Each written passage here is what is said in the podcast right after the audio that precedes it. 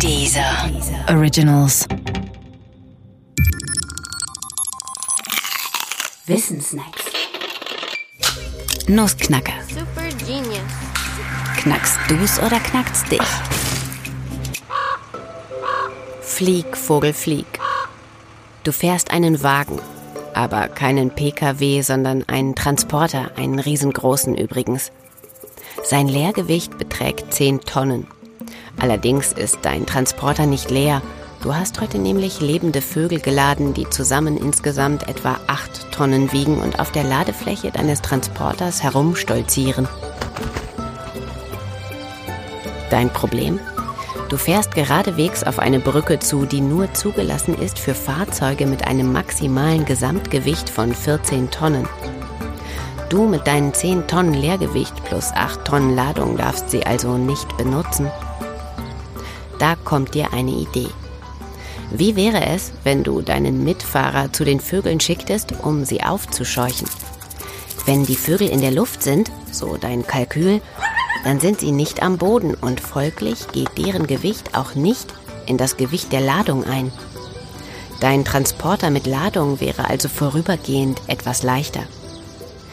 Wenn sich nur die Hälfte der Vögel in die Lüfte erhöbe, so deine Rechnung, dann wäre deine Ladung demnach nur halb so schwer, also vier Tonnen. Die andere Hälfte flöge ja gerade. Dein Fahrzeug wöge dann nur 14 Tonnen und du dürftest die Brücke benutzen. Aber stimmt diese Rechnung?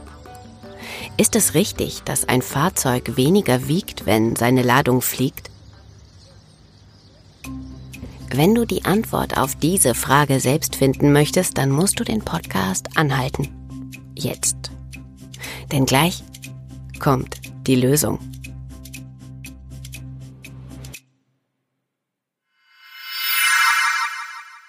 Die Überlegung trügt. Sie steht nämlich nicht im Einklang mit dem dritten Newtonschen Axiom. Und das lautet, jede Kraft erzeugt eine Gegenkraft. Damit ist Folgendes gemeint.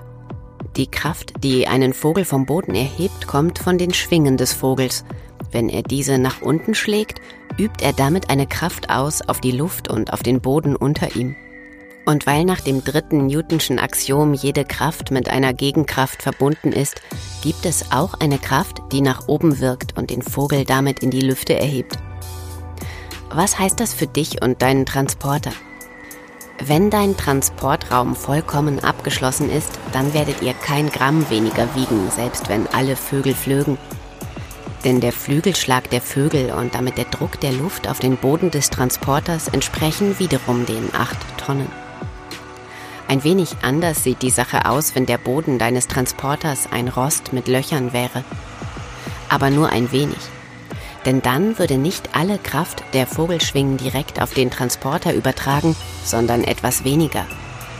Ein Teil der Luft entwiche ja durch die Schlitze im Boden nach unten.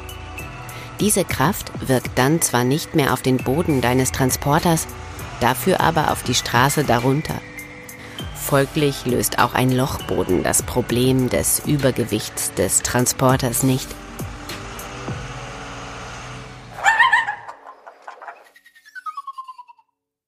Der Podcast gefällt dir? Höre weitere dieser Originals, Podcasts, Musik und Hörbücher kostenlos auf www.dieser.com.